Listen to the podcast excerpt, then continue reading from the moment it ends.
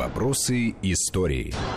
Здравствуйте, уважаемые слушатели. В эфире Вести ФМ программа «Вопросы истории».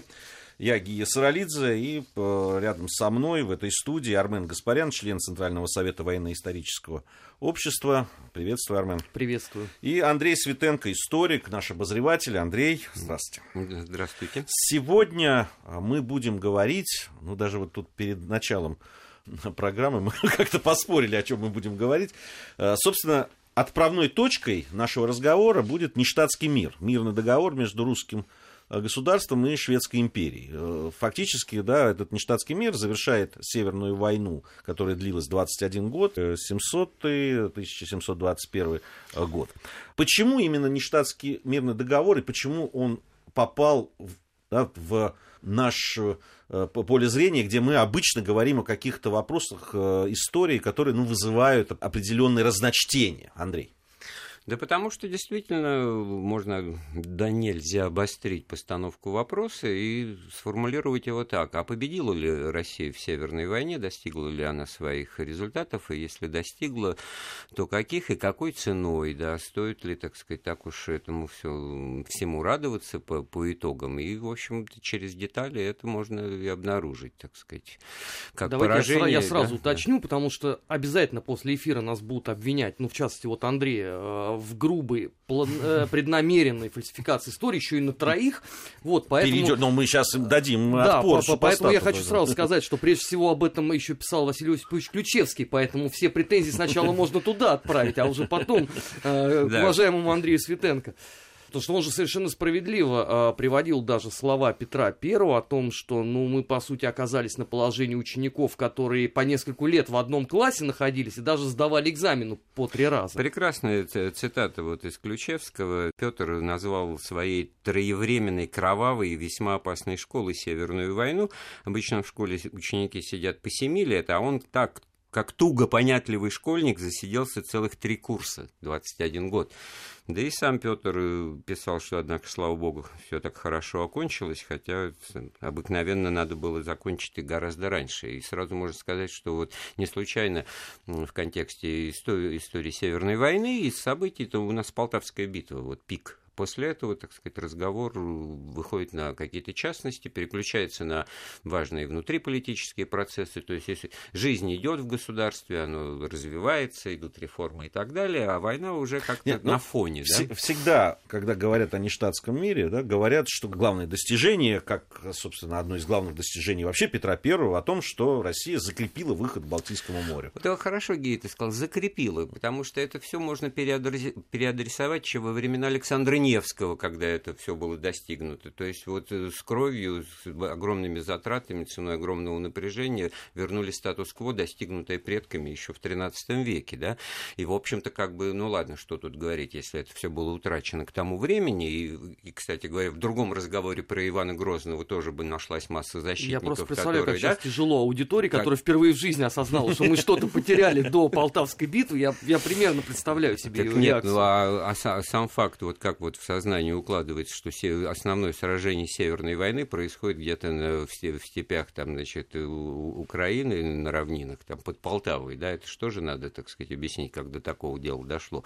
В подбрюшье Нам русского, украинцам? Тут надо русского вот государства. Да туда целая тема, это Украина возникает, Мазепы там и так далее, и так далее. Просто вот все таки чтобы недалеко не уходить от нештатского договора, который, условия которого сами по себе, так сказать, вот в какую-то ясность и трезвость восприятия привносят, потому что вот все территориальные достижения и устье Невы, или Фляндия и Истляндия, это все было куплено ценой вполне конкретных денег. 2 миллиона ефимков, золотых талеров. То есть это все можно было, оказывается, условно говоря, купить не воюя, не, не, не теряя ни, ни людей. Вот условия. Мы приобретаем территории но ценой выплаты контрибуции за них. А что касается Аландских островов, которые в продолжении Северной войны были нами в 1714 году заняты ценой десантной операции, там военные успехи, сражения при Гангуте и так далее, и так далее, мы это все отдаем шведам. Вот спрашивается, если вот так вот, с какой стати? Если это была победа, то тогда, значит, все достижения в одну корзину победителя, а это было что-то другое, как Андрей, кстати, очень правильный э, вопрос сейчас поднял, потому что у нас э, любой желающий порассуждать э, где-то в медиапространстве о Северной войне неизменно сведет все к простейшей парадигме. Была война, и мы откатали свою армию, славные первые гвардейские полки получили крещение, а, под Полтавой а, убедительный триумф, еще и, значит, и с Мазепой разобрались, и все. А вот момент, о котором совершенно справедливо говорит Андрей, что это можно было купить, он оказывается за пределами общественного внимания. Почему? Это ведь, э, по сути дела, даже не плоды некой такой советской историографии, у нас же ее традиционно во всем обвиняют, что вот они сделали, коммунисты проклятые с этой точки зрения, какой-то единый взгляд на историю, выкинули оттуда все, и вот Петр Первый э, с войсками и э, победоносное наступление. Ведь э, у нас, если посмотреть, и в 19 веке, то крайне неохотно вообще кто-то распространялся о том, что на самом деле, ребят, ну можно было купить.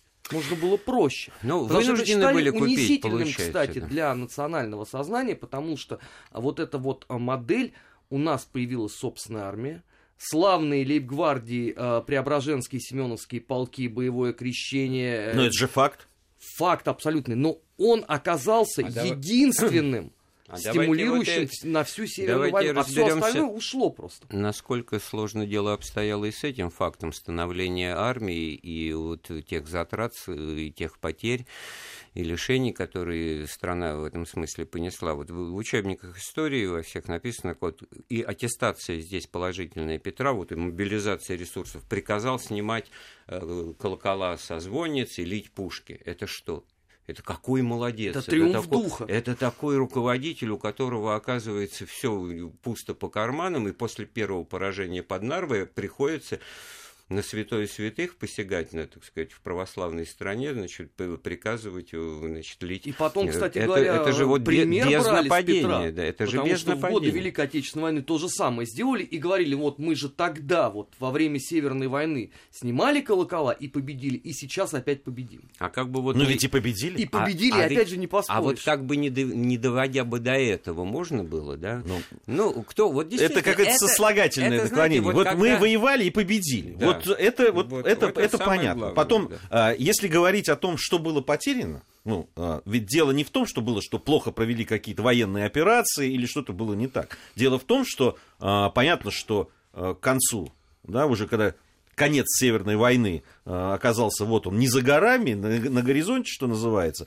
то тут же образовывается такая коалиция, которую Англия сбивает, которая всячески дипломатическими, другими около дипломатическими э, путями пытается ослабить эффект ну, этой это, победы, это, правильно? Это уже это констатация, так? надо э, факты изложить и диспозицию, и тогда станет ясно, что действительно последние это 10 лет как минимум войны, это, если с точки зрения подведения ее итогов, это пустая трата времени вынужденная, о чем и сам Петр писал и признавал, что ну, мы ну, программу Богу, с этого начали. Слава Богу, что все это в конце концов так и закончилось, что удалось закрепить вот именно те достижения, которые названием войны отражаются. Это Балтийский фронт, это театр военных действий на севере э, европейской части России. А ведь 10 лет после Полтавы это же вот один прудский поход чего стоит? Там царь вообще чуть было в плен не попал.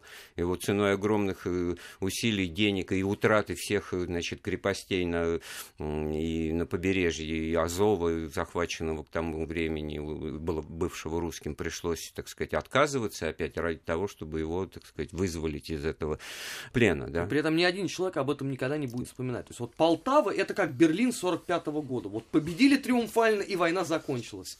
Пушкин писал. Пушкин писал. На Пушкина, кстати говоря, меньше всего будут в данном случае ссылаться, потому что есть вот абсолютно в представлении любого э, человека образ такой, да, это вот Полтава, это наш ну, первый... Как швед под Полтавой. Первый, да, Берлин, под Идиома. Все правильно. И, все и кстати, правильно. и все-таки пушкинская вот Полтава тоже... Швед, надо. Куда этот швед из Полтавы делся, Карл XII после Полтавы исчезает как персонаж, кстати говоря, один из самых главных этой истории, да, он э, укрывается, находит приют на землях, принадлежавших Османской империи. Я говорю так витиевато, потому что он не в Стамбуле укрылся, он укрылся на территории вот Валахии, нынешней Молдавии, и там вот в тех... Части Румынии. Части Румынии современной, та, которая тогда входила в состав, ну, Турции, Османской империи, да. То есть он продолжает да, там что действовать. следить за его жалкими То есть, то есть логика действий Петра, который пускается... Как в... Политический труп уже. Да нет, какой же труп-то, если он там, так Нет, он еще, по-моему, что-то там такое делал, копошился. И, и возникает союз между Швецией и Турцией, и война приобретает другие параметры, и абсолютно логично и правильно делает Петр, что, пытаясь развить успех, он пускается в этот прудский поход. Другое дело, что он опять оканчивается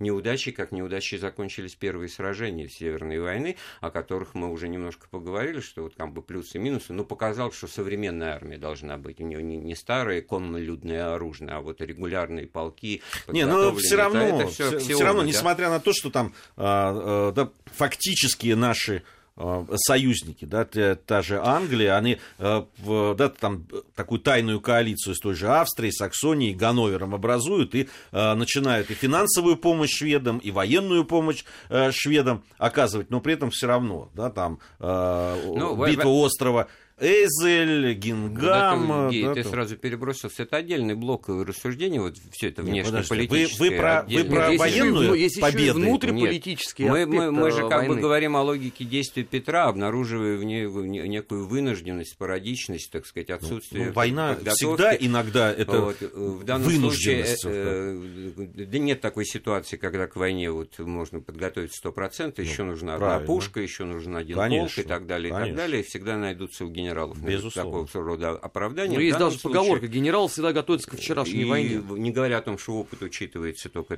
который был до этого, но самое интересное, это что никого не удивляет, что в рамках вот разговора о Северной войне мы говорим о прудском походе, о том, что пришлось отдавать э, туркам Азов и все ранее завоеванные города на северном побережье. Но это не совсем Черного... Северная война, все-таки. Ну... Так нет, как ну, же ну, ее так обозвали. Вот, мы вот, не можем, вот, если мы ее назовем как-то по-другому, на нас будут странно смотреть в логике э, э, э, этого конфликта. Другое дело, что вот одно это говорит о том, что Россия, она свое место позиционирования, она свое там, естественное природное климатом и географией обозначенные границы, какие они есть в настоящее время, она осваивала. Это все вот э, как раз спасибо Петру Первому, что как раз тогда это было решено. Другое дело, что, может быть, вот с точки зрения какой-то, вот это мой любимый конек, там, э, этической, нравственной, ну и что же предъявлять ему счет? Мы же не в ресторане сидим, что слишком дорого обошелся этот вкусный обед. Можно было не, ну, если, поменьше. Если да? говорить, а, во что обошелся, а, тогда ваш... надо, надо называть цифры.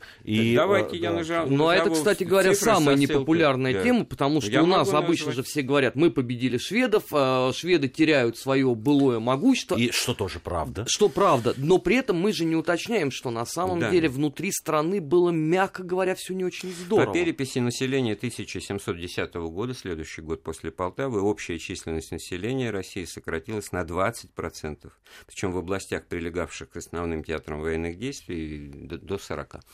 В три с половиной раза увеличилось налогообложение, так сказать. Ну, действительно, война требует, так сказать, жертв. Да, да конечно. Вот. При этом, как вы понимаете, если мы сейчас вот просто сфокусировались на Северной войне, а другой разговор могли бы э, строить о временах Петра, в которых бы мы говорили о массе других очень важных и интересных дел, касающихся ну, например, реформы, строительства флота, реформы например, того, да? реформы всего, гражданские реформы, строительство, промышленности и прочее. То есть война, она на вот эти 20 лет практически все царствование Петра Первого занимает, и на фоне это как бы сопутствующее явление всей его практики. Он не только этой войной занимался, хотя вот в прудский поход пошел сам и достаточно большой отрицательный опыт негативный получил. Вот, и, и надо отдать должное, признавался в этом, не прятал и, так сказать, и уроки и выводы из этого делал. Так давайте же будем э, хотя бы даже вслед ему это, так сказать, не выбрасывать все это. Ну, к огромному сожалению, так не получается, потому что благодарные потомки запоминают, как правило, только какую-то одну модель, да, в данном случае это триумф. А все, что в нее не вписывается, обязательно будет уходить на задворки исторической вот, памяти. Вот... вот специально я сегодня, готовясь э, к нашей встрече, поинтересовался у многих коллег. Знают ли они вообще, что такое вот условно цена за победу под Полтавой? Ни один человек никогда в жизни не слышал, э, что у нас был демографический кризис при Петре. Наоборот, считали, что у нас был нереальный крайнейший подъем, потому что Петр I, как известно, следил за рождаемостью. Откуда берется миф? Да, есть Россия молодая, художественный фильм, да, известный советский, где Петр I там как раз вот что-то подобное говорил, и в голове у народа все это отложилось. А дальше, когда выясняют, что были некие печальные подробности, никого уже это не интересует. Ура, мы ломим, гнутся шведы. Все, вот она модель. Да, да, да. Это... Вот, вот интересно. Я говорю, я сейчас сказал Пушкин. Да, интересно Пушкин. про шведов-то поговорить. Вот э, этот вот э, Карл XII во многом всю ситуацию определяло его поведение. Человек уехал из родного ему Стокгольма в 1700 году и никогда туда не вернулся обратно, потому что Довели даже славянские его, орды уже его и не пустили. То есть там он был отрезанным ломтем, и это был король в изгнании, король и рыцарь, король, который как в крест... во времена крестовых походов где-то воюет, мы его не видим. В общем, Ричард Львиное сердце какое-то. Это во-первых. Во-вторых, очень интересная э, деталь. Вот он как бы исчезает из контекста разговора о Северной войне после поражения в Полтавской битве, хотя там было очень серьезное вещь. Он сидел в Бендерах, у него были военные, так сказать, э, обеспечения, и, в общем-то, дипломатическая борьба шла за то, чтобы его турки выдали, отдали, чтобы он, так сказать, перестал представлять из себя какую-то реальную силу, дислоцированную еще на одном из театров военных действий. И тогда это а, еще один очень интересный, малоизвестный момент, как янычары там его защищали, там, и как он уходил от них. И в этом смысле вот все-таки Северная война оказывается больше с Турцией. Заслуга Петра, что ему удалось купировать вот это вот, как бы избежать войны на два фронта. Андрианопольский мирный договор с Турцией в 2012 году, заключенный ценой э, утрат, потерь, так сказать, он все-таки вот стратегию, линию поведения выстрелил. Урок истории должен заключаться в том, чтобы не просто бить в литавры и не просто чем-то восхищаться на основании какого-то узкого, так сказать, фрагмента только Полтавское сражение, а и последствия этого, как мы плодами победы могли э, и распоряжались. И в данном случае очень интересная вещь, что сам Карл XII инициировал переговоры на Аландских островах, кстати, проходивший э, конгресс, в котором уже пытали, э, к 18 году было понятно, что между Россией и Швецией, в общем-то, пора заключать мир ценой того, что Швеция подвигается в известном направлении, отдает Лифляндию, Исляндию, устье Невы, часть Карелии, ну, может быть, останется в Финляндии, что, кстати говоря, и произошло по, по условиям Нештатского договора, хотя туда во время войны наши войска тоже входили. И это очень кровавая война в истории финского народа, когда их, значит, на них и шведы, и русские войска, и они оказывались третьей силой. Но уже вот Ги э, говорил об этом, вот наши вот союзники или союзнички здесь, оказывается, не очень жаждали заключения мира, потому Я... что им надо было Швецию а это вот по поводу мира. Побольше, вот, вот любопытное, э, здесь ведь личная судьба Карла XII, она очень связана да, вот с тем, что происходило. Ведь э, в 1718 году он погибает, когда уже вернулся. Да, после... при невыясненных, в общем-то, э, Да, там э, норвежский поход. Он, кстати, в Стокгольм так и не попал. Угу. Как в 1700 году он уехал из Стокгольма, так он не попал. Несмотря на то, что э, да, из Османской империи он бежал. Очень быстро, кстати, там что-то за 14 дней, что ли, по тем Э, по, ну, по, по тем реалиям. Это, было, это было в 2013 году, да, да, значит, ну, он, ну, за 15 дней. Да. да, за 15 дней он там пересек Европу, очень, оказался очень в Польше. загадочная вещь. Король на передовой линии наступления, в передовом окопе, окопе. как по официальной версии, от шальной, шальной пули, пули да. а, а это даже была не пуля, а пуговица. Вот и, э, эксгумация его. Если к этому прибавить показывает... еще, что Карл XII выступал уже за подписание мирного договора да. с Россией, уже к тому моменту, да, да. и что после его смерти а, как раз так э, там, да, группировка Сест... вот этой королевы Сестры Ульрики его. Элеоноры, да, а, которая выступала за продолжение войны. И уже к тому моменту, да, было соглашение с англичанами о том, что а, вот эта вот помощь, несмотря на то, что они были с официально нашими союзниками в этой войне, что будет оказываться помощь, и э, война продлевается, причем такая активная фаза достаточно, ну, да, конечно, 19 а здесь 20 что говорить, вот тут тоже неправильно было бы, это была бы передержка, говорить о том, что они, эти союзники западные, просто вот тут вот, значит, что-то в муравейнике в этом, не их, а чужом копошились и мешали там порядок навести. Это же ведь театр э, какой? Померания, южный берег Балтики, Дания, Норвегия та же упомянутая. Это все, так сказать, ну, мягко говоря, сфера влияния и, и Пруссии, и Дания, и Швеция, это, и, это их территория, на которой они, они обитают. Поэтому как раз вот э, русские вопросы, русские интересы, они здесь отходят на второй план. Мы, а мы, в конце концов, и довольствуемся выходом к берегам Финского, Финского залива и северной частью вот, Прибалтики в виде Исляндии или Финляндии. Все нормально. Здесь, кстати, прозвучал очень интересный момент о том, что вот э, Карл погиб в окопе от э, шальной чуть ли там э, не пуговицы. пуговицы да. да, обратим внимание, что никто в мире над этим не смеется и не потешается. Но при этом, да, вот сам факт, что чуть было русская армия не потеряла Петра, ценой тяжелейших усилий пришлось его вызволять, это становится каким-то таким вот, ну не сказать, что историческим анекдотом, но все время вот с такой полупрезрительной да, да, да, интонацией. Да, При этом а, по поводу вот гибели Карла XII ни один человек, ну, по крайней мере, я не встречал, ни один человек никогда не то, что там не потешался, даже не иронизировал.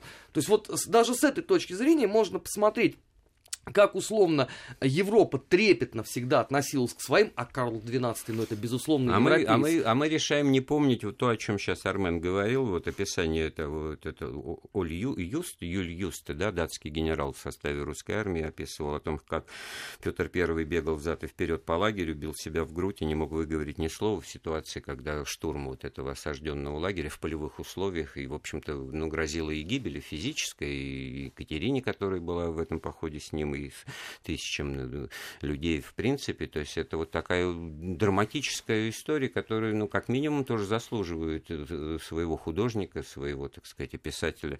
И, и, и тоже с правильными, в общем-то, воспитательного рода выводами тоже, потому Только, что... к сожалению, вот э, именно с воспитательного рода выводами у нас всегда будет сложно, потому что у нас все время кидаются из одной крайности в другую. Либо Петр Первый категорически хорош, создатель гвардии, а, создатель флота, либо это упырь, каких еще свет не видывал, даже Иван Грозный там отдыхает. Вот никогда у нас не получается а, разграничить две полярные точки зрения и понять, так что вот, истина посередине, а что, к сожалению. А что делать, когда в человеке намешано и то, и другое? Ведь и такое же бывает, и, в общем это нормально. Я бы сказал, скорее в любом политике, да, это. Я бы даже, даже не, только в политике, если честно. Чего же мы удивляемся? Да, потому что начало Но в конце концов он приходит к выводу, что надо прорываться не на живот, а на смерть, никого не милуя, ни у кого не прося прощады. Вот дает такой приказ. В результате все-таки все обходится миром, выделяются деньги на подкуп верховного визиря, тех генералов, которые осаждают, значит, эти паши трехбунчужные, которые, значит, обложили Петра Первого. Шафирова отдают в заложники до исполнения условий, значит, этого Прудского соглашения. Все, заканчивается этот сюжет, который сам по себе, ну, ну тоже очень интересен, как минимум. И вообще сама даже На... фигура Шафирова как да. заложника, это тоже очень показательно, ведь Шафиров крайне важный был человек для ну, Петра. Это, это... Да, Мы, а, внешняя политика а, России, да. Э, первая часть нашей программы завершается. В следующей части я предлагаю поговорить, собственно, об основных положениях договора, да, с которого мы начали, нештатского, и все-таки да, выяснить, что получили, что нет. Э, там есть любопытные моменты э, в основных положениях договора. И вот именно как раз это бы нам тоже интересно было бы обсудить. Меня лично всегда очень привлекала там вот эта вот статья, ну, интересная была, которая говорила о полной амнистии с обеих сторон, за исключением казаков которые Мазепа, последовали Мазепа, за, за Мазепой. Вот ну, настолько это была благодатная тема. Не забудем, не простим. Да, Она любопытная, действительно очень эта тема. Я напомню, что в, в студии Вести ФМ э, член Центрального совета военно-исторического общества Армен Гаспарян, историк, наш обозреватель Андрей Светенко и я, Гия Саралидзе. Сейчас новости, после новостей мы продолжим. Вопросы истории.